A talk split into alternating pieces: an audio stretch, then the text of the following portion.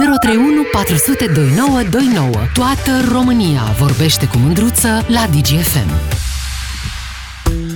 Salut dragilor! Săptămâna trecută m-am dus pe la mama pe la țară și, mă rog, am băut noi o cafea, am mai stat de vorbă și la un moment dat mama mă întreabă Auzi, da, așa discret, m-a, m-a luat într-o... Dar e ceva periculos cu asta, cu boala asta a maimuțelor, cu variola maimuțelor? Și eu întreb de ce. Păi am tot văzut la televizor, ne-au speriat cu boala asta, că vine peste noi, că facem, că dregem, că nu știu ce, că o să fie COVID din nou, doar că pe cu bube. Și a trebuit să o calmez pe mama și am realizat în același timp că, da, uh, e posibil ca unii oameni să se fi speriat de ce au citit prin presă în ultimele două, trei săptămâni, pentru că, pentru că există un gen de presă care are puțină imaginație și în același timp și mai puțină morală și livrează către oameni conținutul ăsta cel mai înspăimântător cu putință, doar, doar ăia s-or uita, ori asculta, ori face rating. După care m-am documentat și eu puțin să văd ce e cu descoperirea asta, pentru că pe online era, a fost descoperită boala maimuței. Și am aflat când a fost descoperită, dragilor. În 1958 a fost descoperită această variola a maimuței și uh, ea a fost, uh, s-au semnalat cazuri când și când în diferite părți ale lumii. Ce s-a întâmplat mai recent? Păi mai recent, cred că ar trebui să ne spună specialiștii, nu eu. Și tocmai de aia l-am invitat în emisiune pe domnul doctor Adrian Marinescu, medic primar de boli infecțioase, la uh, spitalul nostru pe care îl iubim de la Matei Balș. M-am greșit? N-am greșit, nu? Domnul Marinescu. Bună ziua, bună ziua. Bună ziua. N-ați greșit. A, așa. Și, Ia, și cred, că, cred că pe primul și primul lucru, pe doamna trebuie să o liniștim. Și Asta, să-i ce spunem, să-i zic "Doamnă, lui nu mama?" trebuie să Aveți... A, și îi spuneți în felul următor, doamnă, nu trebuie să aveți motive de îngrijorare, că și mai multele sunt de mult, și variola mai multe, așa cum spuneați de foarte multă vreme. Și, asta e o veste uh, bună, n-are- deci mai există maimuțe. Bun, îmi place atitudinea asta. Asta înseamnă că nu e pericol. Exact, Ok. deci mai multele există că dau și variolă, că dau și atunci, pot da și acum. Nu are nicio legătură cu COVID-ul. Uh, Nu revine COVID-ul prin variola maimuței. Uh, Să-i mai spunem doamnei că... Și de asemenea, n-a fost creat variola- într-un laborator în Ucraina, da? Exact, exact. Uh, Bun. Sau în Rusia. Sau în Rusia, care era varianta Ucraina Sau- sau, Rusia. Aha, ok. Sau Rusia, da. Um, Eu aș spune în felul următor, foarte simplu și la, la obiect. Eu spune că virusul ăsta e de multă vreme în 1958.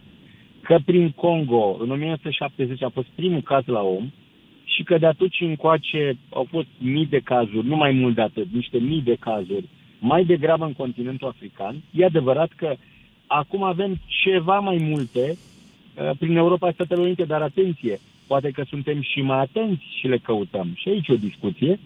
S-ar putea ca suta asta să fie existat și înainte de pandemie. Cele mai Mhm. multe sunt forme ușoare, după cum bine știți. Din fericire, nimeni nu a murit în ultimul timp dintre cele 100 de cazuri uh, până în prezent. Acum, nu înseamnă că e imposibil, pentru că orice boală, știți, orice boală infecțioasă are și un procent mic de cazuri severe.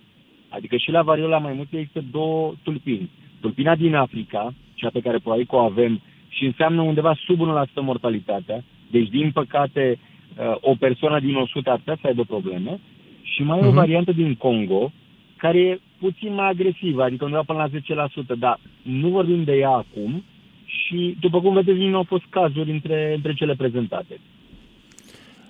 În România, știm sigur că n-a fost niciun caz, nu?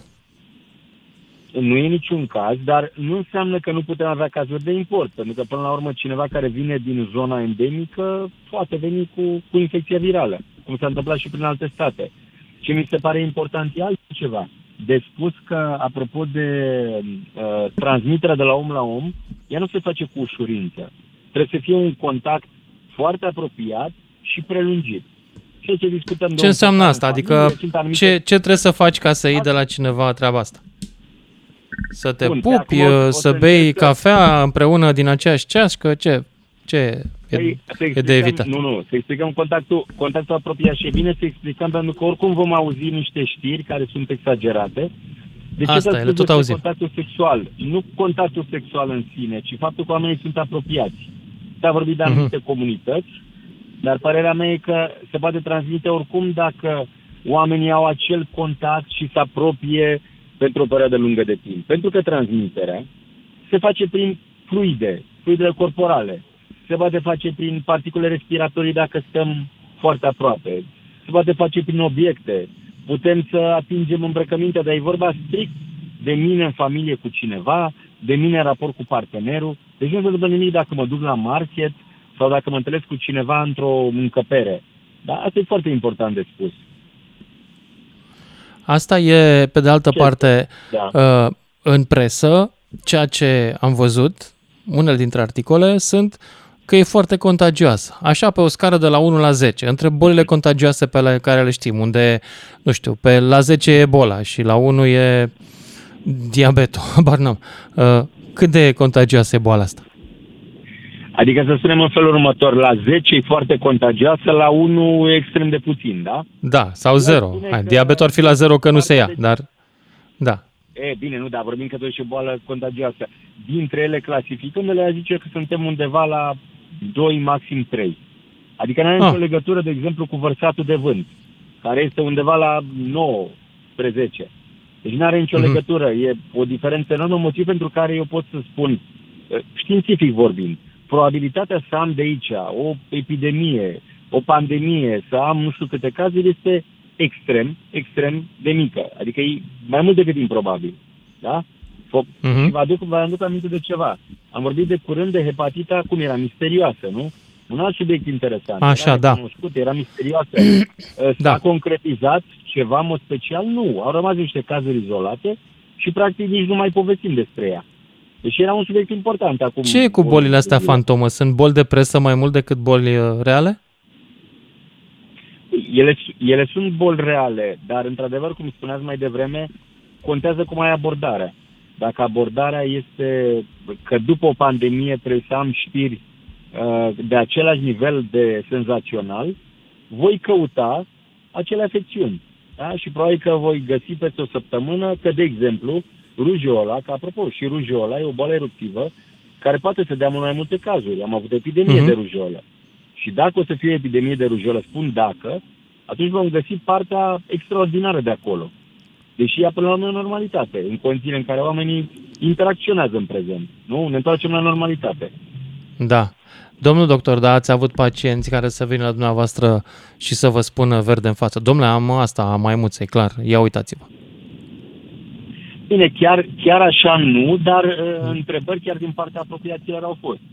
Cât de, de întrebare era, cât de mult trebuie să ne îngrijorăm? Chiar e ceva de speriat sau nu e? Uh, și așa. mai erau erupții, avea, nu știu, vărsat de vânt sau alte erupții și întreba oare ar putea să fie și treaba asta cu maimuța sau cu maimuțica? Mm-hmm. De întrebări sunt, nu chiar direct dacă pot să am boală, dar mă întrebau. Ei, să-mi fac da. probleme, cum e cu erupția? Totuși, să știți că oamenii în general n-au intrat în panică, uh, adică au fost mult prea obișnuiți cu ce a fost în pandemie, ca să ne mai speriem de, de treaba cu variola maimuței. Adică, realmente sunt cazuri izolate. Eu nu spun, acum mai îmi spuneam de curând în felul următor. M-a întrebat cineva, trebuie să fie îngrijorat cetățeanul și eu am spus, nu trebuie să fie îngrijorat cetățeanul, dar poate fi prudent, apropo de bolile infecțioase, cine trebuie să fie îngrijorat sau să fie atent sunt exact autoritățile internaționale sanitare. Organizația Mondială a Sănătății până la urmă are rolul să fie îngrijorată la toate, toate aceste situații. Pentru că trebuie să monitorizeze. Da? Adică are cine să fie îngrijorat, nu cetățean. Mm-hmm. Da. Domnule doctor, mulțumesc uh, foarte mult pentru intervenția în emisiunea de astăzi și continui cu, o fac de obicei, cu publicul, cu oamenii care vor să vorbească. 031 400 2929. Astăzi discutăm despre variola maimuței, o boală reală sau mai degrabă o boală de presă, o boală a credulității noastre a, și o întrebare care cred că e esențială. Am ajuns dependenți de spaime? 031 400 2929. V-ați îngrijorat, v-ați speriat, v-a mișcat în vreun fel chestia asta. V-a spus ceva, poate chiar nașpa despre felul în care se face în ziua de astăzi în România presă, nu numai în România, pentru că isteria globală a început în mai multe entități de presă, nu toate de scandal. 031 400 2929, cum vă spuneam, cine vrea să intre în direct și să discutăm această absolut importantă chestiune la ordinea zilei și anume buba din fundul maimuței sau de pe creierul nostru. Dan din Bacău. Salut, Dan!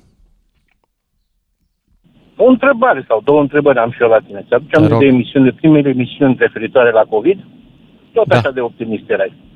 Da, A eram. fost chiar așa. Iar a doua întrebare. Poate să ne spună cineva când s-a, sau când s-a făcut vaccinul variolic în România, până când, sau până la ce vârstă, sau până în ce an? Atât am avut de spus. Mulțumesc. Păi se face și acum, Dane. Dar nu, nu, nu. A fost obligatoriu, știu, până prin 80. În 80 s-a încheiat. Și sunt Da? da? curios dacă generația născuți până în 80 au vaccinul antivariolic făcut.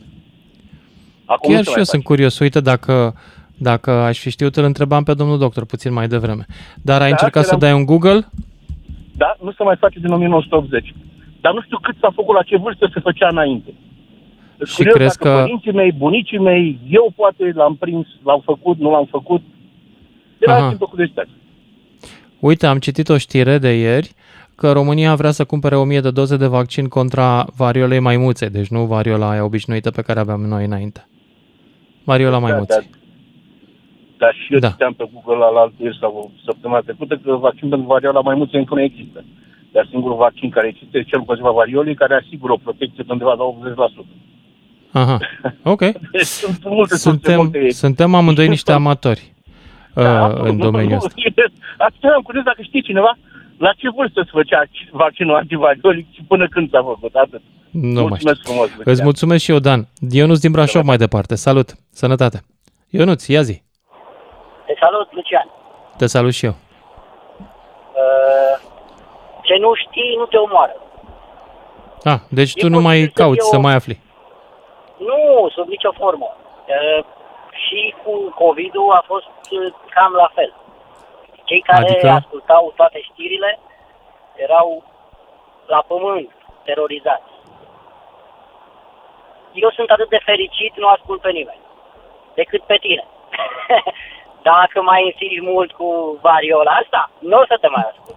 Exact Păi cum am nu făcut și insist. cu COVID. Astăzi vreau să vorbim, astăzi vreau să vorbim despre, nu despre variolă, ci despre felul în care am ajuns să fim dominați de câte o isterie pe săptămână. Mi se pare că e grav.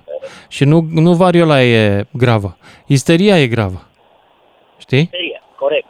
Da. Corect, pentru că am în familie un caz care dacă îi spui Nu ai spune că variolă, chiar ai dacă variola în nu fa- am ai variola mai mult în Nu. familie? Nu, nu spune Nu. asta. Nu, ok, bun. Da, am Așa. pe cineva. Dacă i-aș spune treaba asta, ar muri pe loc.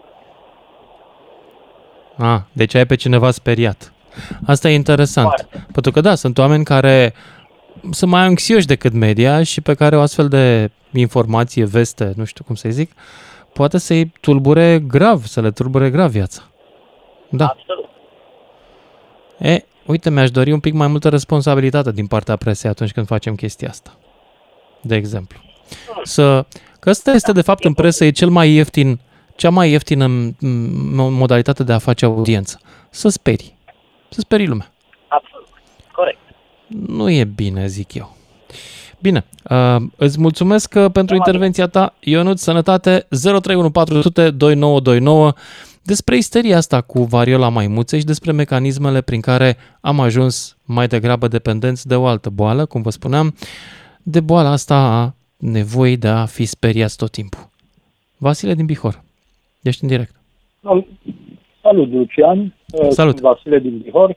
Știi ce mă îngrijorează pe mine cel mai tare? Hmm? Uh, Da, într-adevăr, este o isterie cu variola maimuței.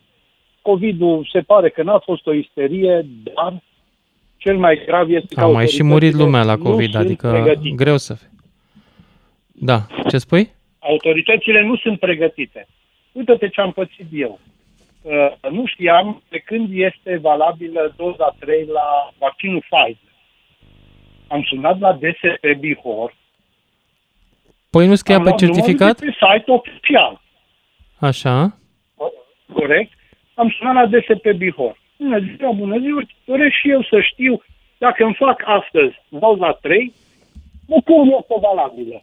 Uh, Nu vă supărați, eu nu știu, dar încerc să vă fac legătura cu alt departament. Ok. Răspunde cineva la un alt departament, cu aceeași Așa. întrebare. Uh, duc în supărat, zic că eu nu știu, stați să întreb medicul. Mă pune în așteptare, după două, trei minute, a, mă scuzați, medicul nu este aici, puteți reveni pe telefon. O, suntem la doi ani de COVID și încă DSP-ul nu știe ce face. Asta e problema. Problema că dacă într-adevăr va fi vreo pro- dacă va fi mai rău cu variola, autoritățile sunt pregătite. Sau doar pregătirea asta este la televizor și la radio. Atâta doar. Că toată lumea vine și spune, suntem pregătiți, cumpărăm o mie de doze, facem, dregem, dar Bine, ce am se înțeles. întâmplă cu populația? Nu știu care este, dar ai încercat să dai un Google să vezi cât e valabil certificatul verde ăsta? Da, ok, deci da, până la urmă, deci... Ce ai aflat pe Google? Nu am aflat, este instant. Deci doza 3 se încarcă în sistem în jur de o oră.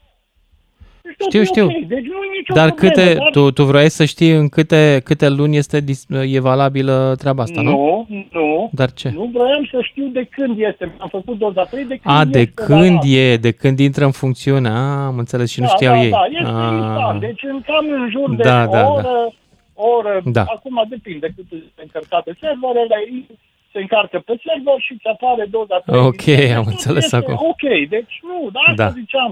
Deci, domnule, până la urmă este DSP, este Direcția de Sănătate Publică. Nu se poate să nu știi. Chiar dacă Da. vorbeam cu portarul, zic eu. Da, era important să știe. Bine, îți mulțumesc, Vasile. Mulțumesc Hai mult. să mergem mai departe la Remus din Botoșani. 031 400 2929 dacă vreți în direct. Salut! A plecat Remus din Botoșani. Nu știu dacă, dacă mai avem timp pentru încă un ascultător sau suntem. Mai avem două minute, așa că avem uh, noroc. Ia să vedem cine mai sună pe aici. Discutăm despre variola maimuței și despre nu epidemia de variolă ca atare, cât mai ales felul în care iar ne-am speriat, iar am trăit uh, câteva zile, poate două, o săptămână, două, iar am trăit o psihoză, iar vine o epidemie peste noi, iar, da, am ajuns dependenți de spaime? Asta vreau să vă întreb, apropo de variola asta. Gabi, din Iași, mai departe. Salut, Gabi! Ale, salut! Bună ziua! Salut! Uh, nu vă supărați. Cu tema care este... Să, azi. să închizi radio te rog frumos, că ne auzim cu ecou. Da, da, da. Îl închid, Da? îl închid- îl închid acum. Ah, Ok, Bine. ia spune. Deci, chestia este în felul următor. Eu tot am înțeles care este treaba cu toate chestia astea. Deci, s-a terminat, s-a terminat cu COVID-ul și acum e cu altă boală. Tot nu înțeleg. Păi, uh, da, despre asta discutăm, despre faptul că în continuare avem știri despre o boală care nu e atât de gravă, dar am fost cel puțin o săptămână asasinați cu ea, frate, în presă, de mă plictisisem și eu.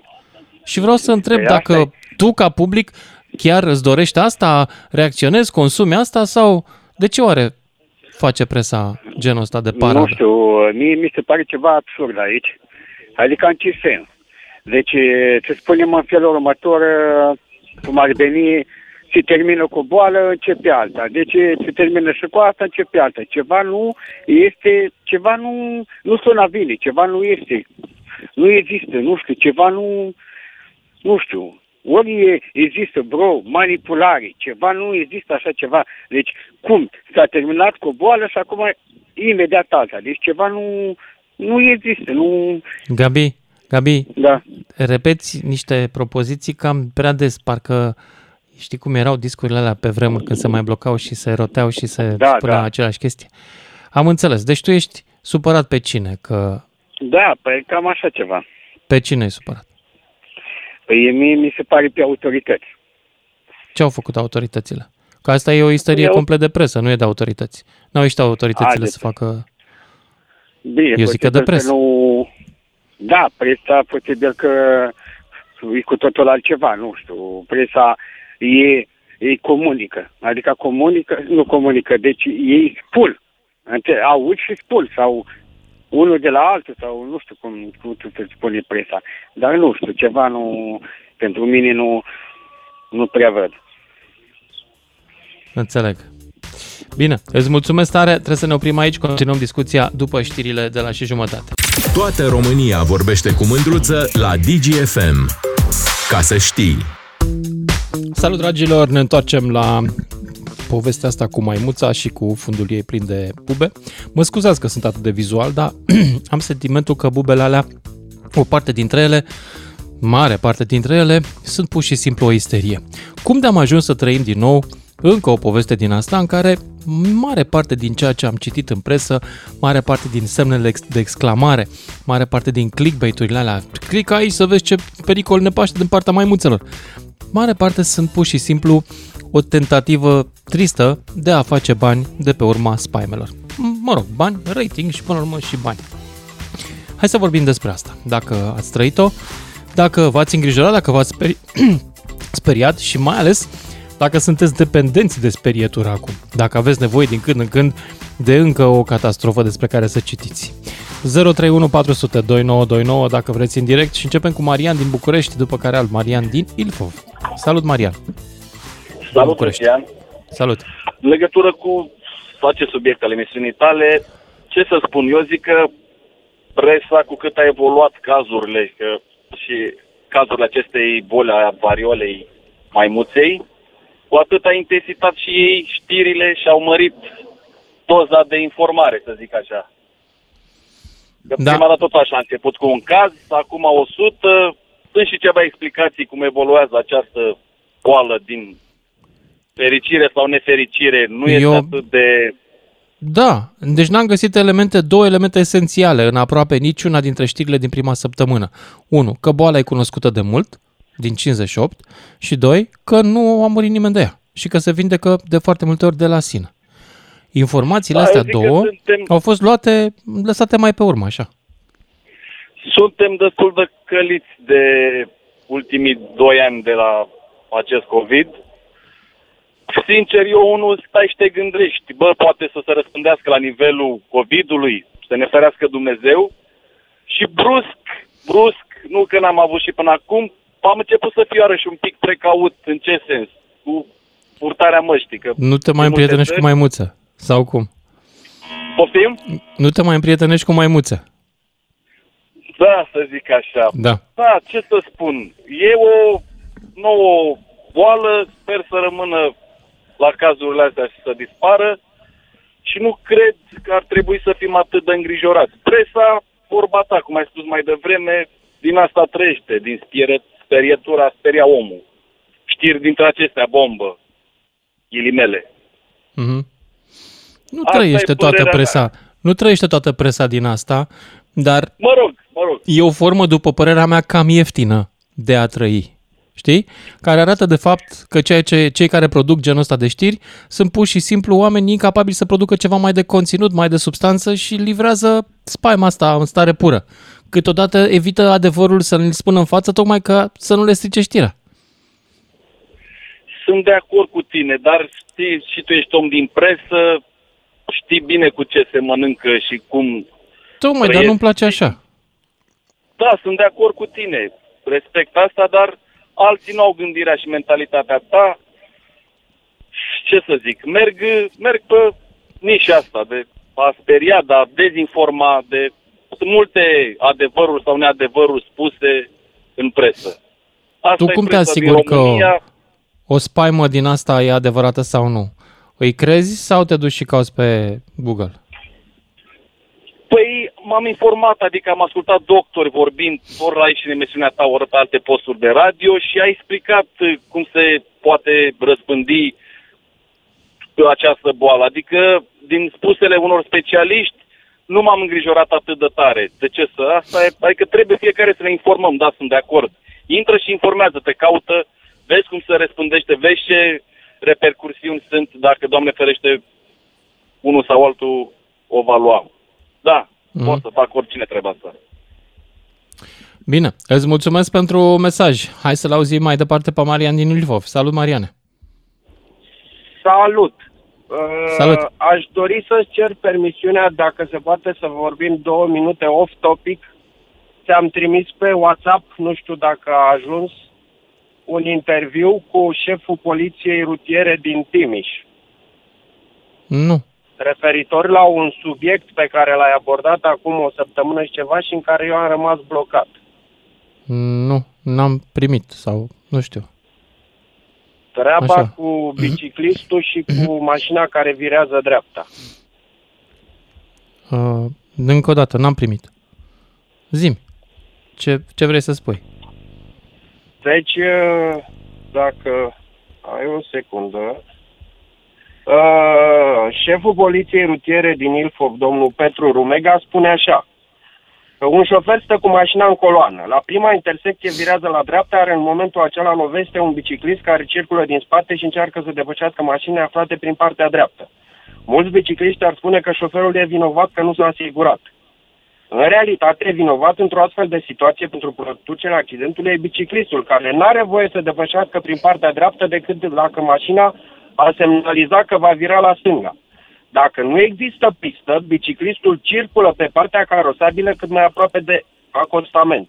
Dacă biciclistul trebuie să efectueze o depășire, aceasta este permisă doar pe partea stângă, cu excepția Mhm. cazului în care vehiculul din față virează la stânga. Biciclistul trebuie Da, să dar respecte dacă depășești pe prevederile partea pe stângă, la nu mai depășire. circule aproape nu are de voie acostament. Să depășească prin partea dreaptă, pentru că în astfel de situație este în culp, a declarat șeful poliției rutiere Timiș, Petru Rumega.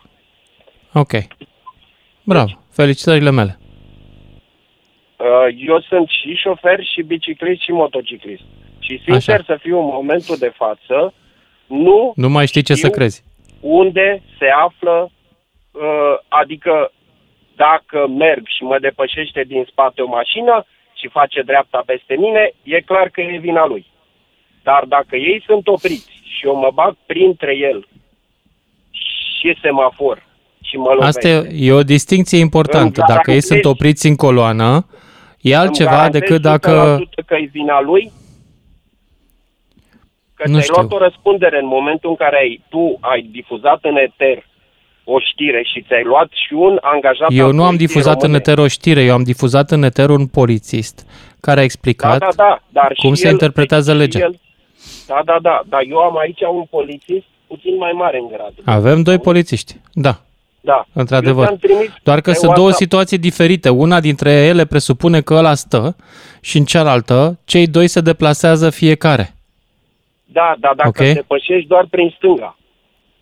Deci eu cu motocicleta Ok, stau, uite, hai să spun stau, o chestie. Niciodată, niciodată nu am să consider că un ciclist trebuie să depășească mașina prin stânga atunci când merge pe, pe șosea. Pentru că pur și simplu se expune, se duce mult prea departe de bordură. Eu Ciclistul știu, dar trebuie să știi meargă care pe e lângă problema? bordură. Că legile, Intră, unele intră și legi- mai rău în, în celelalte mașini. unele E și legi mai deranjant. Nu sunt, să poate să ai dreptate, doar unele legi nu sunt logice.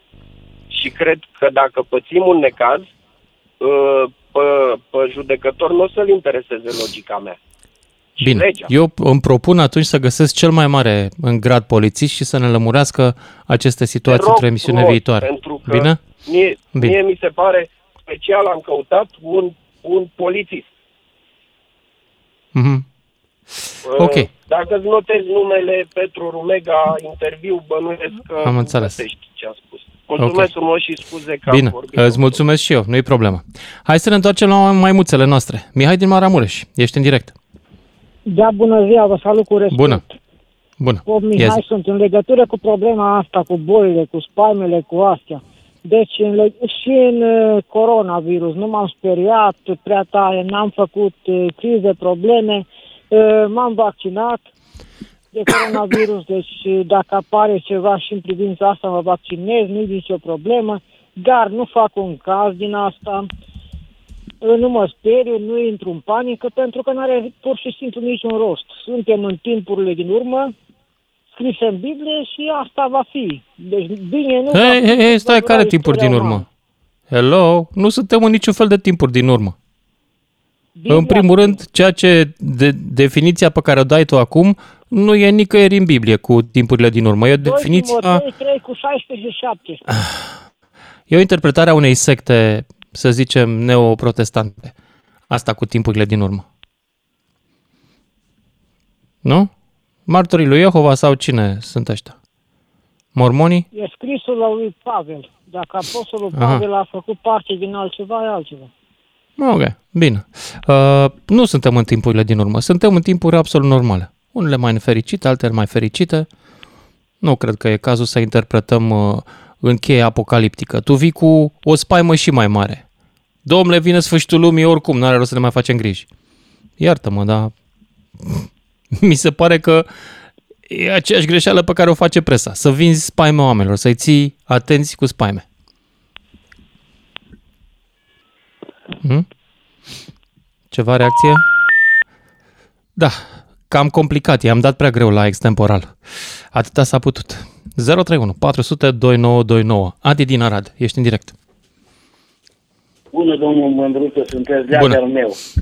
53 de Suntem. ani. Vai de capul nostru. Așa. Da.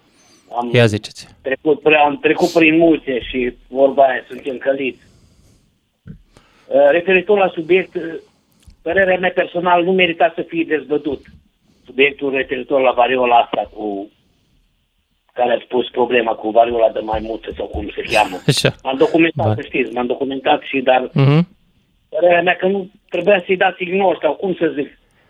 Păi eu i-am, de-aș fi dat ignor, dar a fost, a fost pe primul, a fost pe CNN, a fost pe BBC, a fost peste tot sus la categoria hai să ne speriem de încă ceva. Corect. Corect. Pe tocmai.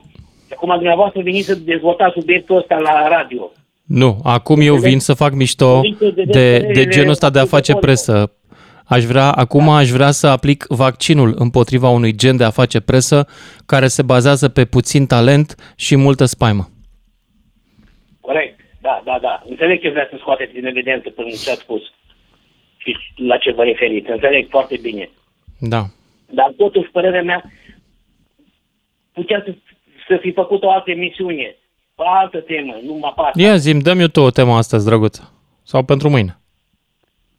Deci eu știu tot referitor la cu războiul din Ucraina, deși ați făcut multe emisiuni pe tema asta. Cu ajutoare, cu uh, Ce să mai spunem despre războiul din Ucraina? Nici nu știu ce să mai spun. Nu știu ce să mai spun. Nu cred că oamenii Adevărul mai că au atât de mult n-am interes știut ce pentru să asta. Spune, da, da, v-am ascultat zilnic și v-am spus zilnic și, într-adevăr, ați dezbătut problema la maxim cât s-ar putea până la o Mă limită. vedeți diseară în online pe Facebook dacă vă interesează războiul și o să constatați un lucru interesant de asemenea, că față de vârful din februarie-martie, acum probabil că audiența pentru o emisiune dedicată războiului e undeva la un sfert, dacă e. Oamenii nu mai sunt atât de Adevăr, interesați. Da, da, da remarcat Credeți-mă asta. că am făcut experimentul. Da. Doar, doar aici, totuși, prin emisiunea asta, parcă părerea mea personală, încă o dată vă spun, îngroziți oamenii. Iar ne întoarcem de unde am plecat, practic. Eu așa Zici? sunt situația. Deci, nu, Păi poate cum mă îi înșel. îngrozesc când le explic că e o prostie asta? Cum îi îngrozesc? Da, da, Facem da. mișto. Dacă asta, vă- dacă asta e și în evidență din emisiunea dumneavoastră, e perfect. Da. Mă bucur. Uh, deci, Dacă oamenii- iertați-mă că aș vrea să fiu un pic arogant, dar nu pot să-mi iau răspunderea pentru ceea ce înțeleg oamenii cu minte mai puțină din emisiunea asta. Ea e făcută pentru un nivel un pic mai înalt de IQ, îmi cer iertare. Aveți dreptate. E făcută aveți pentru dreptate. oamenii care înțeleg ironia. Cine nu o înțelege și crede Corect, altceva, corect, corect, sorry. corect, Da, da, da, da. Da, nu, nu mi-au răspuns. Da, aveți dreptate, domnul Mândruță. Ar trebui să scriu Numai pe ea, puteți cum să scrie la McDonald's pe Doamne cafea, că e fierbinte. Da. da. Doamne Bine, ajută, Doamne hai să ajută merg mai frumos. departe, să ne auzim de bine. Și Zoltan, Zoltan din Târnăveni. Salut, Zoltan. Da, salut, Lucian. Salut. O zi bună doresc ție și ascultătorilor Dice. Să avem cu toții. Să dea Dumnezeu la toată lumea. Ia zi. Cele bune. Uh, aș dori să discut și de tema, de, de, despre tema de ziua de astăzi, dar și despre cea cu bicicletele, că te ascult zi de zi Mm. și vreau să zic că cu care să încep? Cu care vrei tu? Care Dar îți cu place cel mai tare? bicicletele. Cum vrei. Știu că ești pasionat cu biciclete ca și mine. Da. Sunt și, și biciclist și automobilism. Mai puțin automobilism. Dacă, cum? Mai puțin automobilism eu. Tu ești cu automobilismul? Deci uh, conduc și bicicletă și și um, automobil. Ok. Da, am înțeles. Bineînțeles Mhm. că am început cu bicicleta. Să n-am avut din start ca să am, ca să, să cumpăr mașină. Mm. Da. Dar referitor cu depășirea bicicle- cu uh, mașinii cu bicicleta, orice vehicul se de- depășește pe partea stângă. Doar o singură excepție se face când îți depășește tramvaiul mașina. Eu asta știu, așa am învățat legislația și dacă dorește biciclistul să depășească mașina, ocolește pe partea stângă. Ok, Deci dacă... eu asta știu. Ca să Da. evite orice pericol. Că foarte multe accidente s-au întâmplat din această cauză. Deci, hai să-ți dau un exemplu. Mergi paralel cu o mașină. Nu ai nicio intenție să o depășești. Ai aceeași viteză cu ea sau chiar mai mică. Și la prima intersecție, acea mașină pe care tu nu aveai de gând să o depășești, nu o depășeai, nu aveai viteză superioară ca să o depășești, face dreapta prin fața ta și intri în ea. Ce am depășit eu? Ce trebuia să fac acolo? Uh, Dat fiind faptul că Deci alternativa, Automobili- crede-mă că m-am lovit așa de mașini, alternativa nu era depășirea, era doar frâna. Asta înseamnă că nu mi s-a acordat prioritate. Și Corect. legea spune că la schimbarea direcției de mers se semnalizează și se verifică în oglinda retrovizoare dacă e posibilă această manevră. analizează, da, da, da, De aceea, producătorul a pus o oglindă retrovizoare în dreapta și încă una în stânga.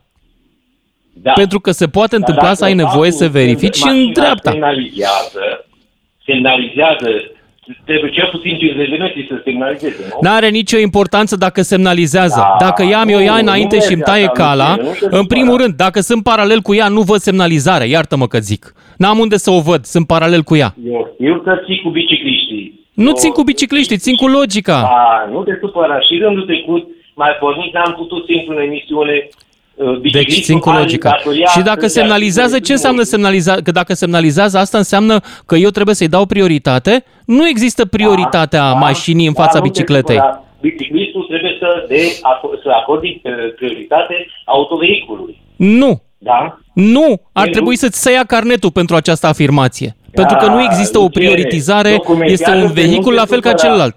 N-are de ce să-i acorde prioritate. Nu are de ce, nu e niciun motiv pentru a-i acorda prioritate. Sunt două vehicule amândouă, unul cu propulsie animală și altul cu propulsie mecanică. Atât. A, că Care vrei e să ca zici... animale- Tu nu animale cred că de- ești ciclist. Eu sunt animalul, da? Nu cred că ești ciclist adevărat. Acum cred că te prefaci cicli- ciclist. Nu, aici mă și pe cuvânt.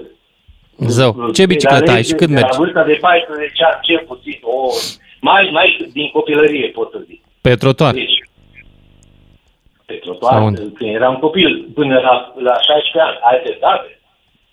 Ai dreptate că la acea vreme, că suntem de aceeași vârstă aproape. Ok. Puțină diferență este între noi. Dar, când, când ai împlinit 18 ani, ai avut niște datorii și uh, așa mai departe.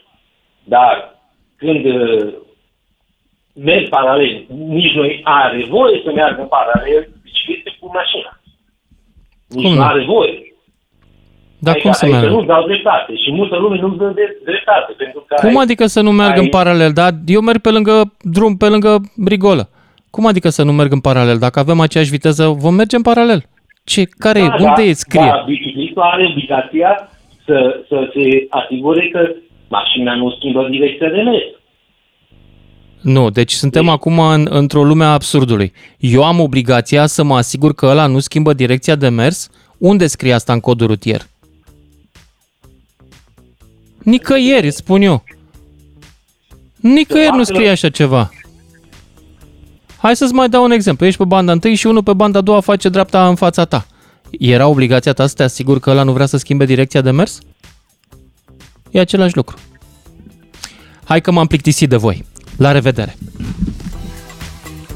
Lucian Mândruță face radio cu vocea ta când te lasă să vorbești în direct la DGFM. Ca să știi, toată România vorbește cu Mândruță la DGFM.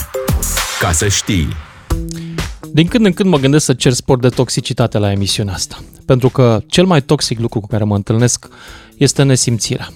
Nesimțirea și aroganța unor oameni care cred că doar ei sunt importanți. Cazul de față, discuția ultimă pe care am auzit-o, și nu e vorba de ascultătorul care a sunat, ci de atitudinea în general a oamenilor care nu se pot obișnui să facă un gest în plus. Acel gest în plus este să te uiți în oglinda din dreapta atunci când faci dreapta. chiar dacă ești lângă bordură. De ce? Pentru că poate să fie lângă tine un ciclist. Asta este un gest pe care îl fac milioane, sute de milioane de șoferi în țările civilizate, îl fac din instinct și pentru că au citit regulamentele rutiere din țara lor. La noi, așa ceva e aproape imposibil. Noi nu putem să învățăm un lucru nou care ține de civilizație. E foarte dificil. Dar cel mai enervantă e aroganța celui care crede că dacă am mașină, eu trebuie să fiu ferit de unul mai slab, complet expus, fără airbag, fără tablă, fără nimic și care poate să frâneze cu mult mai greu decât mine. Un om care în plus îmi face și un serviciu pentru că se deplasează prin oraș fără să facă fum, un oraș în care și eu ăla din mașină trebuie la un moment dat să respir. Asta este un gest de nesimțire națională.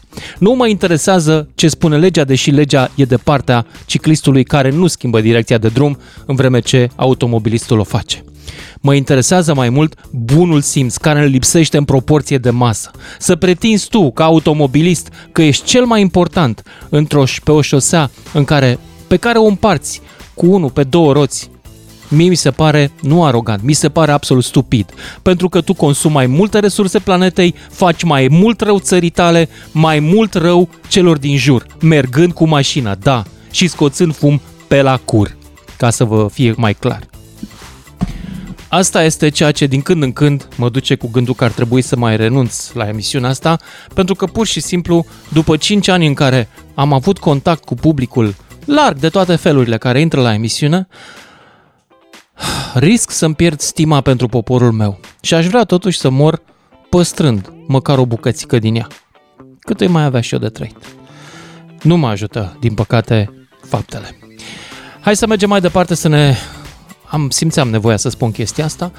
Uh, să mergem mai departe să ne auzim cu cei care vor să vorbească despre boala maimuței. Aia cu bube.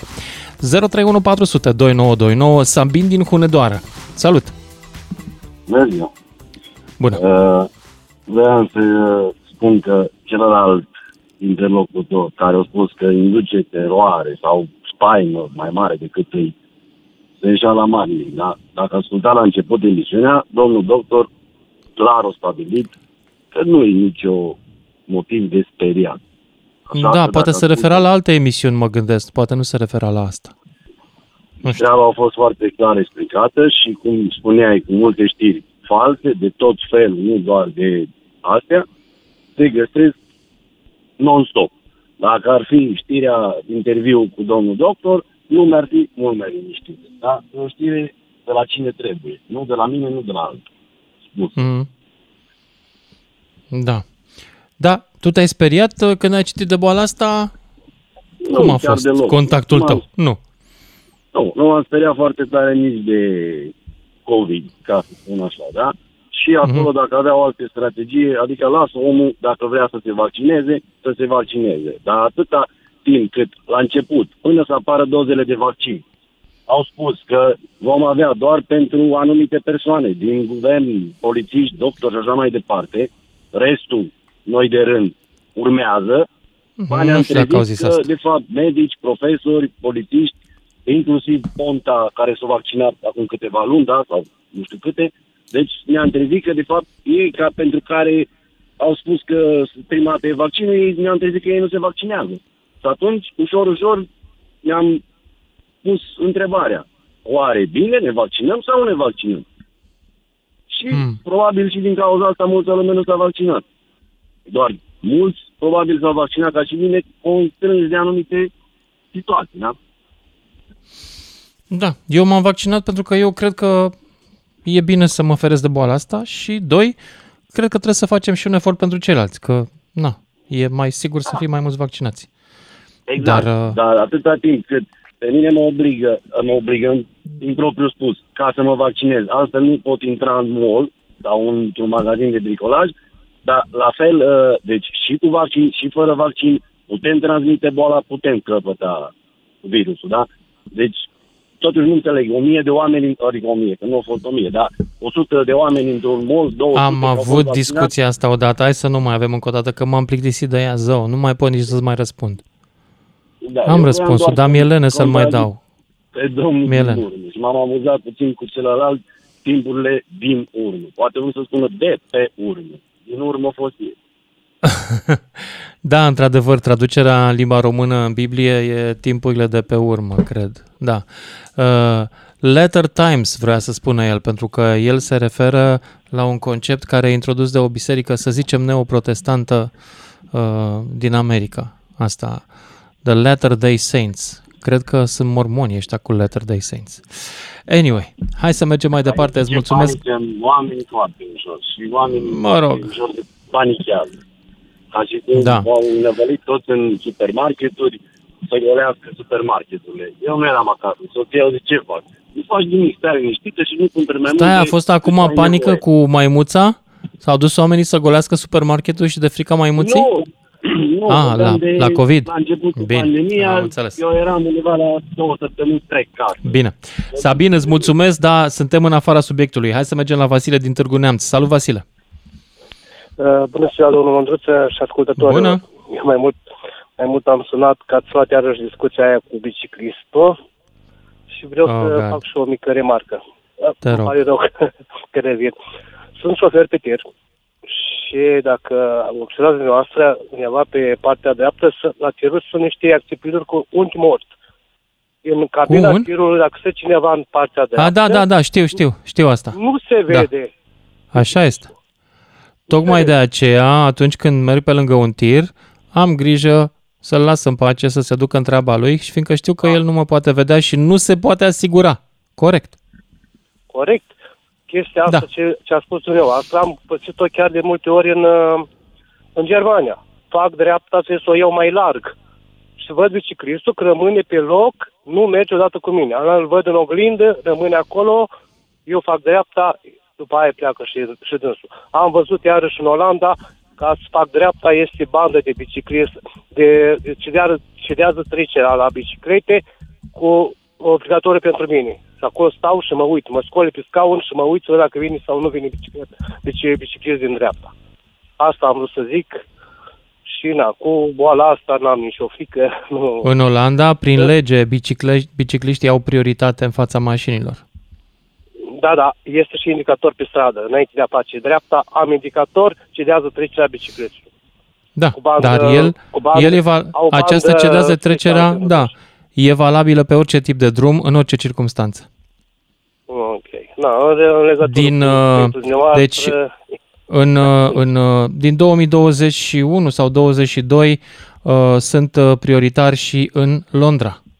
Deci în acest moment cicliștii au prioritate pe șosele, uh, nu erau incluși până în, la începutul acestui an. Deci de la 1 ianuarie 2022, ai grijă dacă te duci în Anglia, cicliștii au o prioritate rog. și acolo acum. am, da. am făcut și Anglia mult și asta este alt trafic în afară față ce e la noi. Da, e adevărat. Ca să zic, Dar, ca uh, să zic așa pe... Eu Asta cred că terminat. legea ar trebui să, fie, să mai fie făcută și pentru oamenii care fac un faptă bună, un lucru bun, mergând cu bicicleta, nu doar pentru cei care egoiști merg cu mașina. Și atenție, merg și eu cu mașina. Și nu mă supăr și să mă eu uit în dreapta să mă asigur. Sunt și Deci- deci... copii cu bicicleta, dar tocmai asta am să zic așa un, mă rog, un amănunt. Mhm. Da. În legătură Bine. cu subiectul, nu știu, n-am nicio frică cu boala asta, sunt boli mult mai grave, care trebuie să avem grijă, nu știu, asta n-am nicio frică de ea eu. Mhm. Da. Toate cele bune și ce să zic. Mulțumesc mult! Sănătate, drum bun mai departe. 031 400 2929 Robert din București. Salut! Hai să ne întoarcem la maimuțele noastre. Salut! Salutare, se aude? Da, foarte bine se aude. Uh, cred că e mai important uh, boala asta mai uh, a șoferilor care nu vor să vadă altceva decât drepturile lor, decât uh, uh, boala asta mai muții. Referitor la un fost uh, un fost coleg, să zic așa, care a vorbit mai devreme, uh, nu știu, ce s-a, care ar fi reacția lui dacă o rudă dragă ar fi călcată cu mașina pe o mașină făcând dreapta. Mă Hmm. întreb. Da. Nu știu. Adică, Nici eu nu. ca și șofer, și conduita, în primul și în primul rând, trebuie să fie una preventivă. Te uiți în oglindă, de aia le ai. Da? Indiferent dacă ai prioritate sau nu, cel mai bine e să previi decât să combați. Părerea mea. Mhm. Și mai ales Ok. în București, care na, e un oraș destul de aglomerat, fie că vorbim de cicliști, fie că vorbim de motociclete, trebuie să te asiguri în primul și în primul rând. Da? Nu contează care și cum uh, are prioritate sau ce... Dar, repet, e mai ușor să uh, previi decât să combați. Așa, ok, ești în siguranță că ești în mașină și nu mai contează restul. Mhm. Că și o găină, dacă o vezi în mijlocul străzii, tot pui frână, nu? Dacă ești normal la cap. Da. Corect. Adică Așa e. asta e părerea mea. Da. Vis-a-vis la boala maimuței, nu știu. Eu zic să avem răbdare, că nu cred că o să se ajungă prea departe. Păi nu s-a ajuns prea departe. Presa s-a dus cu mult înaintea bolii. Știi? Asta s-a întâmplat, Păi- cel puțin în prima săptămână. Presa a escaladat subiectul, a făcut din țânțar armăsar și eu cred că în felul ăsta ne mâncăm și credibilitatea. Noi ca jurnaliști. Asta clar. Și din păcate au de suferit jurnaliștii care într-adevăr sunt jurnaliști. Niște cum vânători ăștia de cancanuri senzațional și șoc, șoc, șoc. Da. Că și lumea trebuie să fie cumpătată, părerea mea, în a-și uh, uh, filtra sursele de unde se informează. Așa, Da. dacă ne apucă panica și visăm maimuțe, nu știu dacă e constructiv pentru careva. Ok. Mulțumesc mult. O seară- Hai să mergi. Seară bună și ție. Dragilor, despre ce vorbim astăzi? Nu neapărat despre boala asta a maimuței, cât mai ales despre boala de a consuma presă ca să ne speriem și despre dependența presei de a ne livra spaime. Suntem, avem nevoie de asta, mai ales când spaimele nici măcar nu sunt bazate pe ceva, pe vreun pic de adevăr. Hai să vă aud pe voi. Marius din Craiova, salut! Salut! Mă auzi Salut. bine? Da, foarte bine. Uh, da, să spun că am ascultat emisiunea ta și îmi place foarte mult ceea ce faci. Am văzut că te-ai enervat puțin mai devreme și da, este justificată atitudinea ta, pentru că 80% dintre cei care merg cu mașina au o problemă foarte gravă cu binda din dreapta și mai mult decât atât au o problemă cu a cunoaște regulamentul și cum se merge pe stradă omenește. Până la urmă, suntem oameni și trebuie să ne respectăm înainte de Da. a cunoaște niște regulamente ca oameni.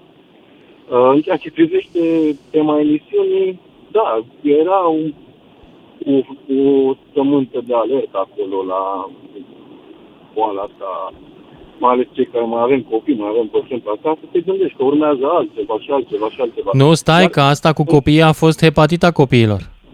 Aia a Așa, fost înainte, cu așa. două săptămâni. Ai- Confunzi? Ai dreptate, acolo a fost Sunt- o panică mai mare decât asta. Sunt două spaime complet diferite, da. Da. Așa este.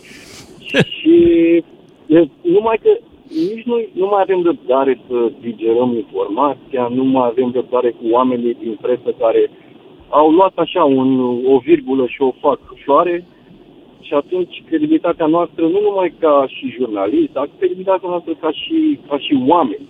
Nu mai există niciun cuvânt, nu mai există nicio promisiune respectată, nu mai există multe lucruri și atunci, da, este, e dureros că oamenii și societatea noastră nu se modernizează în sensul percepției unei, unei știri ca fiind adevăr sau fals sau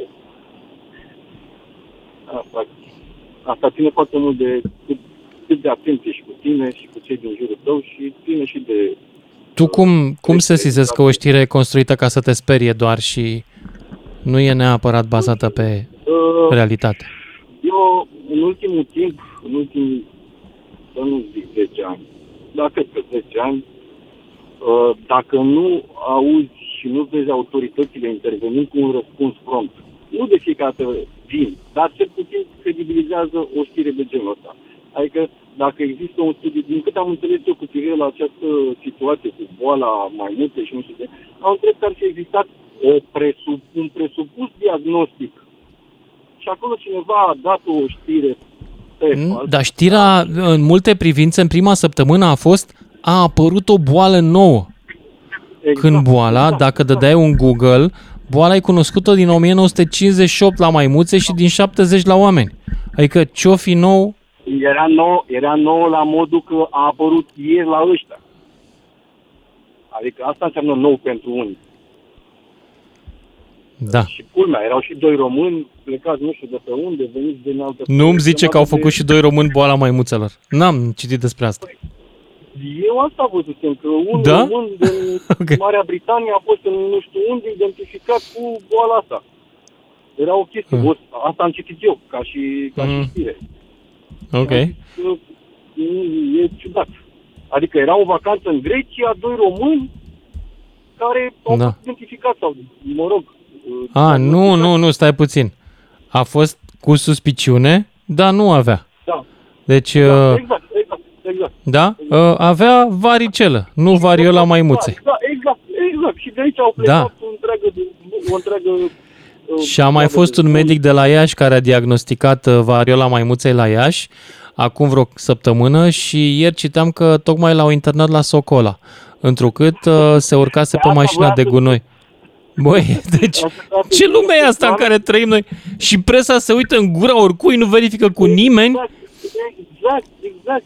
Dar, dar vă spun că uh, majoritatea emisiunilor, și la TV, și la radio, și uneori chiar și pe, pe YouTube, da, conțin niște neadevăruri sau niște situații neînțelese și neelucidate. Rămân așa undeva, cineva se panichează clar că oamenii care nu cunosc și se panichează, oamenii care nu au cunoștință, cum ai zis de, de mai devreme de mama, da? Păi Mhm. și cum să explici, mă, mamă, stai liniștită tot, păi, da, mamă, dar așa ai zis și cu COVID-ul și uh, acolo altă nebunie, nu mai intrăm să vorbim despre COVID, că fiecare și uh, are uh, ideile lui și aici e o întreagă, eu am încetat să mai spun cuiva că e periculos, că nu e, nu mai, nu, e foarte greu să faci cu cineva să, să conștientizeze faptul că suntem un risc unul pentru ceilalți dacă rămânem vulnerabili în fața acestor zvonuri false. Marius din Craiova, mulțumesc pentru intervenție și cred că mai am un minut sau două pentru Adi din Timișoara. Salut, Adi! Salut, Lucian! Salut! E clar, maimuța dacă are bube în cap, n-are ce să caute pe bicicletă, da? Atât! Asta e concluzia cea mai bună a emisiunii. Ai Uh, dreptate mie și nu mi-e tu. frică de boala maimuții, maimuții. Uh, Și dacă ai varolă, bube sau la cum fund, îi zice. pedalezi în picioare, La da? maimuți, Luciane, Hă? Nu ți-e frică la de boala maimuță. maimuței? dacă n-am maimuță, Da, corect. Ai dreptate și tu. ce atâta să-mi bat capul? Nu, la modul cel mai serios acum. Uh, știi, adevărul de fiecare dată. Te deranjează, nu te deranjează, ăsta este jocul, da, Lucian? Pe mine nu mă deranjează Din punctul adevărul. meu de Minciuna mă vedere, deranjează. bineînțeles. Minciuna e cea mai Ah. nervantă chestie. pentru mine, uh, boala vacii nebune, porcină, aviară, COVID, uh, maimuța cu bube în cap, are un singur cuvânt, afacere. Eh, asta cu variola maimuței ce afacere? Decât poate de presă, că au mai făcut un pic de trafic aia care au Uh, păi stai băgat puțin, că panică. Încă, încă n-a făcut valuri. Vom trăi Da. și vom vedea. Încă nu a S-a făcut fumat valuri. deja. Noi asta acum suntem pe final. S-a fumat deja. Uh, Zău. uh, e mare gândea al Dumnezeu. Știi cum se zice? Și cât au strigat. Da. Un zvon Îți, este suficient. Vă doresc... Știi, da. îți mulțumesc pentru mesajul tău și aici ne oprim, ne auzim cu toții după știrile de la și jumătate. 031 400 2929. Toată România vorbește cu mândruță la DGFM. Citam uh, în, în timpul știrilor, citam o, o veste cum că la un eveniment liberal premierul Ciucă uh, ar fi confundat-o pe Roberta Anastase cu Alina Gorghiu. Și în momentul ăla am realizat și eu, băi, stai așa, astea sunt două persoane diferite? What? Wow! Oh, wow, ce revelație am avut. Ok, glumă proastă, știu, atâta pot. 031 400 2929, George din Râmnicu Sărat. Salut, George! George, Nu ești în vrei, direct? a devenit uh, emisiunea Salut. cu două subiecte. A devenit cu Haideți să ce merg să- subiecte? Zi, Ah. vorbește ce vrei tu, că gata, nu mai, e, sunt pe Ce vreau vacanță. eu, ce vreau eu? Zi, da, ce vrei tu? Bun, fac gluma aia, am un golf de vânzare, bine, hai. de sunt numai la o parte. Cât, cu cât îl dai? Uh, Cât ai mers cu el? 2500 am zis eu, un gol din 2005. Două... Merge, merge. E important e cu- dacă ai virat mai mult la stânga decât la dreapta, asta contează. Corect. Că după aia să bate spun care troncăne. e, Dacă Zi. tot ai dat-o cu viratul la stânga și la dreapta. Aici e cumva treaba cu 9 și cu 6. Uh, cu 9. Unii văd 9, unii văd 6. Eu nu zic că, hai să spun o chestie. Uh, Doamne ferește, eu sunt biciclist. Eu sunt și șofer. Uh, Așa. ideea este în felul următor. De greșit, toată lumea greșește într-un fel. Eu am pățit care îmi greșesc cu mașina și când sunt cu mașina și când sunt cu bicicleta și când sunt cu uh, și când sunt pe jos. E, problema mai dureroasă este că tot la care greșește, tot la ți arată un deget, îți bagă în mamă, în tată, în frați, în surori și tot ăla e nervos. Mai Vrei ales să când- abordăm subiectul uh, degetului în trafic? Să facem o emisiune Păi, separată pentru el. Păi Da. cred că e chiar o idee foarte... Deci aici văd eu problema, pentru că hai să spun o chestie. De foarte multe ori, chiar acel șofer, sau eu, sau tu, sau oricine, eh, știi, dacă tu ești în trafic, ești lângă bordură și uh, ai, se- ai intenția de a semnaliza dreapta dinainte și apare unul în viteză, poate să fie cu motocicletă sau cu bicicletă, se poate întâmpla să n-ai timp de reacție sau știu eu, nu știu. Sunt cazuri și cazuri. Că, uh, acum, îți văd eu, părerea mea este, nu mai e o șmecherie să știi să conduci. Trebuie să știi să ferești proști. Adică ăla poate să O fie șmecherie mașina, cea ăla mai poate- mare este să fii om bun în trafic. Corect. Aproape corect, imposibil corect. în Adică București. Chiar și, băi, se întâmplă, eu am greșit, ridic mâna, băi, scuză-mă, iartă-mă. Da, Astea sunt niște chestii, chestii de bun simț, corect, foarte bun adevăr. Asta da. ca să o lămurim cu bicicleta și cu mașina. Uh, uh, putem să mai băgăm și cu trenul, ca să mergem și mai uh, în adâncuri, ca să zicem așa. Mhm. Uh, poftim? Dar hai să ne întoarcem la maimuțele noastre, nu vrei? Hai să ne sau n-ai? întoarcem la maimuțele V-am noastre. plictisit cu boala Nu maimuței era sau... vorba- Da, dar emisiunea Așa. nu era de maimuță. Nu, emisiunea era despre dependența Da, noastră de despre- spaime corect, pe care un corect. tip de presă o exploatează. Da, despre asta e vorba. Bun, dar te-ai gândit că poate să mai fie o chestie, tipul ăsta de presă, poate să facă în felul următor. Eu, e, ce subiect este astăzi, e, așa mai în vogă? Păi ăsta cu maimuța. Hai să-l băgăm tare și pe lângă, eu am văzut, nu dau exemple și cred că ai văzut și tu. Pe lângă maimuță și asta, o dă un pic și în, uh, în aurisme din astea, ca să zic așa, niște chestii, dacă înțelegi ce vreau să spun. Știi Nu. foarte bine. Nu că E, așa de adică multe o sunt dată- aurismele în ziua de astăzi că nu le mai țin socoteală. Exact, exact. Adică ce înseamnă? Adică faza că, știi, nu e chiar atât de rău Putin ce a făcut sau bă, bă ăștia, că și A, ei de când asta. au venit atunci și când au fost acum, toată lumea se leagă de istorie. Băi, dar hai să lăsăm la istoria la o parte. Știi cum e asta? Cea mai mare problemă care există acum, o văd eu, toți când fac câte ceva, păi și PSD-ul a făcut, păi și UDMR-ul, păi și fasciștii, păi și rușii, păi și aia. Păi și asta, mă motiv, asta îmi dă mie dreptul să fac și eu acum război să omor oameni. Pentru că Da. și ucrainenii au fost niște nenorociți, domnule. Dar atunci, hai, hai, hai, doamne, asta era de după fața pământului, nu? Nu, nu zic că tot, așa o văd eu, știi cum e asta? Și cu presa, ne ducem înapoi la presă. Cu presa este, Așa. zic eu, în felul următor. Deci, uh, ori să mai încearcă și câte o chestie, uh, mai dăm ceva la suprafață ca să se mai închidă ochii de la alte chestii. Poate să mai fie o treabă. Sau, uh, eu merg pe ideea asta, merg eu pe ideea, nu e neapărat obligatoriu să fie cum spun eu. Că pe lângă anumite subiecte, adică anumită presă, bagă anumite subiecte importante, uh, așa și pe urmă, pe lângă ele bagă ceva subtil, știi, dacă tot uh, ne-ai citit uh, și așa, hai să spun și eu o minciunică foarte urâtă sau o, o bombă urâtă. Cum avem noi un prieten râmnic, Bine, ce ai, salut, sau te sună, salut, salut, ce faci? De ce să fac? Băi, băi, te întreabă un pic de sănătate. Băi, dar dacă tot am sunat, uite, aș avea și eu nevoie. Știi? E cam așa Aoleu. și asta cu presa. Asta cu cei care te sună mereu doar că au o treabă cu tine, oribil. Nu, dar, da, o dă oribil, adică ce mai faci, cum e cu serviciul cu asta, știi? Băi, da, știi, mai ai tu acolo la țară, dacă ai aia, Adică de fiecare dată el te sună cu o problemă, dar nu te întreabă ce mai faci, ce, cum și cum. Dar dacă tot am sunat, fii atent. Știi? Așa e și cu presa asta. Nu cu presa. Nu presa.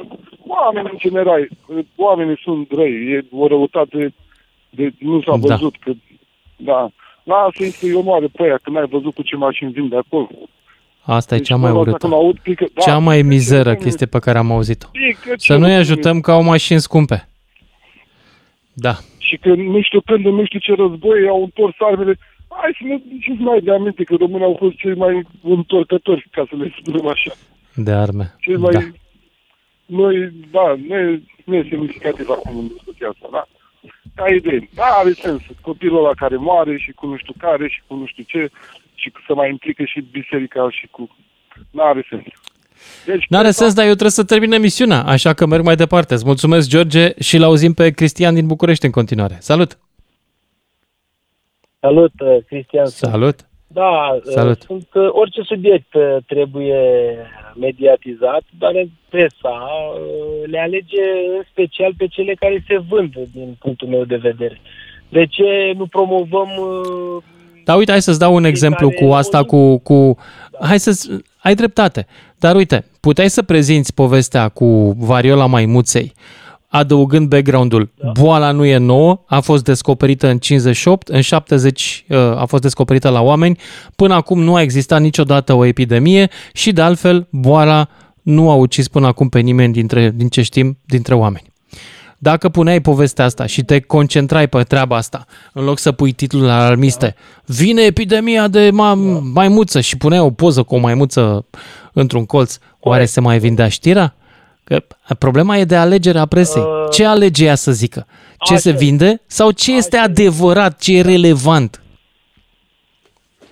Foarte Aia mă doare. Foarte corect. Așa este. Aici nu sunt un profesionist, dar și inițial nu ne-a interesat treaba cu COVID-ul, că l-am ignorat la început, cel puțin noi în partea aceasta a Europei. L-am Păi dacă ignorat mai și fuseseră niște boli în zona aia și nu se întinseseră. Mai fuseseră. Sarsul, exact. mersul, Exact. da. Da. Legat de bicicliști, eu sunt foarte prieten cu bicicliștii, uh, cu motocicliștii mai puțin, pentru că eu stau exact la bulevard și noaptea parcă motocicleta trece prin pat între mine și soție. Aia nu sunt motocicliști care merg noaptea cu motocicleta și fac zgomot. Da, ok. Ăia sunt mitocani Da, e posibil. care, care nu, nu au niciun fel de mușchi uh, în afară de ăla de la degetul de unde a- accelerează. Niște mitocani. Nu, ăia nu sunt motocicliști. Aș vrea să Adevărat. prezint o situație. De exemplu, mie mi s-a întâmplat și am rămas surprins pe Ștefan cel Mare, sunt două benzi dus și linie de tramvai. Și vreau să fac stânga. Am merg de pe banda a doua, fac stânga, trec linie de tramvai, e- de obicei este bară la bară în sensul spre Ștefan, spre, pe, pardon, pe Barbu Văcărescu și spre, în sensul spre Ștefan cel Mare, da? E, și fac stânga de pe Barbu Văcărescu, ă, la Ștefan cel Mare e aglomerație, cei de acolo merg bar la bară. Primul, că e bar la bară, să zicem că mă lasă. Al doilea mă lasă. Ei, și deodată este posibil, m-am trezit cu un biciclist care, bineînțeles că merge cel mai aproape de acostament, da, și sunt de acord cu tine că nu să nu depășească biciclistul printre cele două mașini, dar nu te aștepți ca șofer să apară un biciclist după ce ai depășit două mașini. E adevărat, Cine e dar vinovat, dar nu e, noi trebuie ca să șoferi- începem să ne uităm și în Foarte cealaltă oglindă, chiar dacă nu, știu, nu există acest reflex, trebuie să ne-l formăm. este Așa foarte cred. periculos și atunci putem să lovim un biciclist care el merge și nu-și dă seama că o să treacă o mașină da, perpendicular pe cele două linii de mers. Și el, mer- el depășește pe partea dreaptă, într-adevăr. Aici nu știu dacă ei au voie să depășească sau nu, dar într-adevăr ei trebuie să meargă cel mai aproape e, de partea dreaptă a drumului. Aici sunt de acord. Eu cred că cel mai dar din sigur e așa. păcate poți să ai surpriza asta. Da. Bine, îți mulțumesc. Trebuie să merg de asemenea și eu mai departe. 031 400 2929 Gabriela din Brașov. Ia zi, Gabi. Bună ziua! Bună. Bună. În principal am intrat ca să-ți propun un subiect. Uh, am să spun și Spune-mi. despre um, informațiile care se dau pe post. Eu la trei televiziuni nu mă mai uit de foarte mulți ani și bine fac. Uh, și informațiile mi le iau de la autorități. Dacă apar autoritățile și spun că e grav sau să ne protejăm, uh, e ok. Dacă nu, nu. Uh, Așa. Ce, ce subiect uh, vreau eu să îl abordez? Uh, Apropo de mm, acum o lege care au dat taxe șpaga la coafeze sau minuni din astea. Am înțeles că s-a renunțat. Nimeni, nimeni nu spune, eu am apelat și la parlamentarii pe care îi cunosc despre notari. Taxele notariale sunt foarte mari. Notarii nu poți să plătești cu cardul. Deci te duci, îți faci succesiune, vânzare-cumpărare. Uh, Sunt sume între uh, 5.000, 10.000 care le plătești mai mult. Te duci cu banii în geantă, cu valiza Zău? la Că notar. eu am, nu știu ce notar ai tu, dar eu am plătit mereu cu cardul la notar. Eu nu știu, în Brașov nu. Și mai ales în orășelele astea mici. Schimbă nu, notarul. Nu se poate plăti. Schimbă notarul, că îmi pare evaziunea asta. Iartă-mă că zic. Da, poți să schimbi notarul, dar la succesiune ești legat de domiciliu. La fel, taxele foarte mari de la, la cadastru. Dacă vrei să-ți faci, uh, să-ți uh, intabulezi un teren, uh, schița cadastrală, cadastru, extrasul CF, costă de foarte multe ori mai mult decât terenul în sine. Mult mai mult. Deci Mhm. mm-hmm. sunt niște taxe care văd că nimeni nu spune nimic, nimeni nu, nu umblă la ele. Da, nu Nici știam. la cadastru. Și Oricum, la- nici aceste taxe nu le ia notarul pentru el. Le colectează pentru stat, le dă mai departe, cred, nu? Am înțeles. Am înțeles. Ce- uh, cel le puțin ia, așa nu le cred. Ia, dar, așa, foarte Da. mulți notari nu au uh, POS și nici avocații nu au și așa mai departe. Da, Deci ar fi într-adevăr. un uh, subiect. Și taxele Bun, de... e un subiect uh, bun. taxele Ce se de întâmplă cu cadastru. banii de la notar? Da. În- încă și taxele de cadastru. Deci sunt foarte multe persoane care nu se pun în legalitate. De exemplu, au murit părinții de 20 de ani, 30 de ani, nu își fac succesiunea, plătesc, primăriile acceptă taxele de impozit, că sunt interesați să colecteze bani, dar ei nu, nu, nu au succesiune și de la generație la generație nu se pun în legalitate, tocmai pentru că aceste taxe sunt mari. M-a costat o Uite, îmi scrie succesiune cineva, 5.000 de lei. îmi scrie cineva, uh, da, și la Buzău se întâmplă la fel, fără POS, succesiune Da. 3800 de lei la notar, banii în buzunar. Da. Și la fel ar trebui să avem acces, uh, ceea ce am observat, uh, foarte puțini notari sunt, uh, care au site-uri foarte bune și foarte bine informați. Uh, Nu au site-uri. Uh, Noi ar trebui să avem acces la, și la uh, CF-ul nostru, la actele de cadastru, să le vedem online. Uh, Și la uh, notari să mi se prezinte, să văd că cu digitalizarea foarte slab în foarte multe domenii. Mhm. Da. Bună Cam subiectul. așa. Îți Da, mulțumesc. da. O să mă Mulțumesc documentez și eu. să văd dacă pot să-l fac. Îți mulțumesc tare mult, Gabriela. Și O, mergem dai foarte acum mult. să rămână seară bună. Cristi din București. Salut, Cristi. Salutare. Salut. Ești în direct. Uh, în legătură cu tema emisiunii, am înțeles că este legat de presă și uh, De, da, presa care vinde spaime, ultima dintre ele fiind asta cu boala maimuței. Lui Da. Calache. Da. uh, observația sau părerea mea este că nu discutăm sau nu am auzit să se discute suficient despre următoarele aspecte. Sunt făcute studii la nivel de mass media și industrie, atât pe partea de media uh, tradițională, să zic, televiziune, radio și alte cele, cât și în special uh, social media, legat de comportamentul uman. Și anume, pe scurt, suntem cumva uh, victimele propriei noastre biologii. Și anume, noi reacționăm în mod natural, mai repede și mai ușor la elemente negative care ne sperie decât la cele pozitive. Corect. Absolut drept. Ai dreptate. Combinând asta cu, cu sistemul, cum este organizată partea de, de profit uh, pe partea capitalistă, este cam complicat tu să existi ca entitate și să ai orice relevanță, un- indiferent unde ești televiziune sau uh, social media, dacă tu vinzi uh, elemente pozitive. Pentru că oamenii... în Aici mod ai natural- perfectă dreptate. Da, sunt de acord. Oamenii sunt nativ atenți la negativ pentru că suntem urmașii maimuțelor și hominizilor care au fost mai atenți la lei și la leoparzi prin savană. Corect. Dar Da, de aici cred că Poți- ar trebui să existe la nivel de Da. instituții, cel puțin din școală, o educație pe partea asta care să învețe oamenii să filtreze informație. De exemplu, când te duci pe, o, nu știu, pe un canal TV sau când te duci pe o rețea din asta de socializare și vezi acolo un titlu, o știre, orice, și simți că te enervezi, simți că ești revoltat, simți că trebuie să zici ceva, să ia atitudine, simți e, emoții De negative. obicei e fake. Da. Ar trebui să fii conștient de asta, să ți le recunoști, să te oprești, să cauți altceva. Să cauți, mai, dar ce s-a mai construit astăzi? Unde a mai da. crescut o floare? Să cauți elemente pozitive, în mod conștient. Corect. Nu poți să faci asta tu ca individ foarte des, dar eu cred că presa, presa trebuie să dea într-adevăr și elementele negative. Eu doar militez să le dea pe ale adevărate, nu să umfle orice spaimă să o facă... A, da? Am, astăzi am citit, am citit un titlu și merită să spunem cui aparține. Uite așa, numai de-al naibii. Știrile Pro TV, Twitter. Tragedie fără margini în România era titlul, după care urma știrea. A murit inventatoarea polidinului la 90 de ani. Iartă-mă, cu tot respectul față de decedată, care înțeleg că e un medic renumit, dar nu e o tragedie fără margini. Fără margini era un cutremur care omora, nu știu, 100 de mii de oameni. O persoană care moare la o vârstă înaintată e o tragedie personală, de familie și a țării dacă este o persoană valoroasă, dar nu este o tragedie fără margini. Proprietatea limbajului e foarte importantă.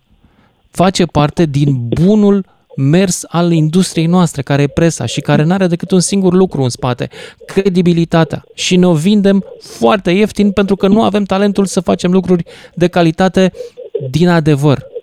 Și atunci mergem și le facem din exagerări sau câteodată chiar minciuni. Poate pe scară ierarhică, editorii sau uh, cine, cine este responsabil acolo cu editura, ediția respectivă, face presiune asupra jurnalistului și spune și mie nu scrii uh, titlurile astea și articolele astea răsuflate, mie îmi scriu titlul ăsta care să inflameze oamenii, dar să te dau afară sau nu te plătesc. Nu cred că se întâmplă chiar așa. Pe mine asta m-a durut pentru că eu am fost în redacția aceea, am fost unul dintre primilor editori. La mine nu trecea știrea asta cu acest titlu. Niciodată. Era prea neimaginativ. De asta E mă pur și întreb simplu- uneori, mă întreb uneori unele, scuze, unele știri, cum este posibil să fi fost cineva a zis acolo, da, publică. E în regulă. Da. True. Uh, ultima chestie, dacă se, dacă se poate.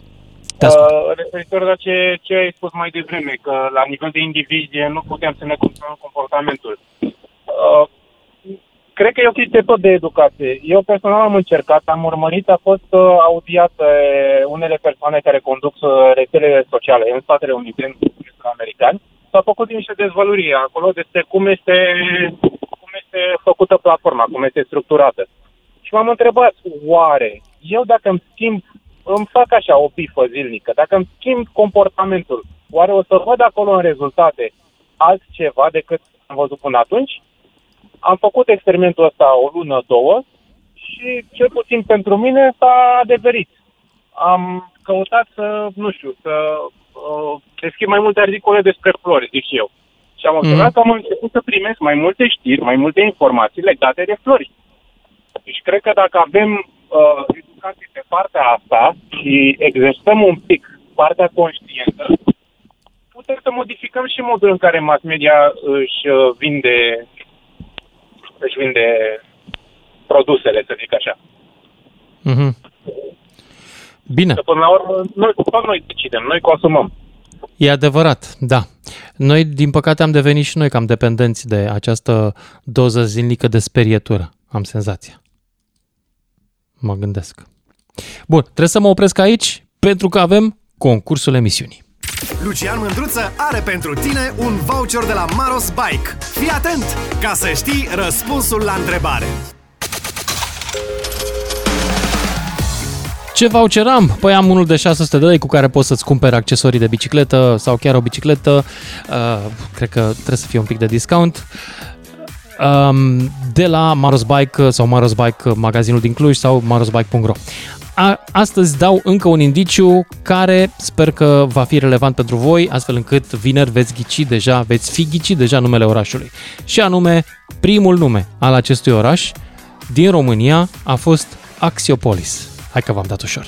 Ne auzim cu toții mâine seară.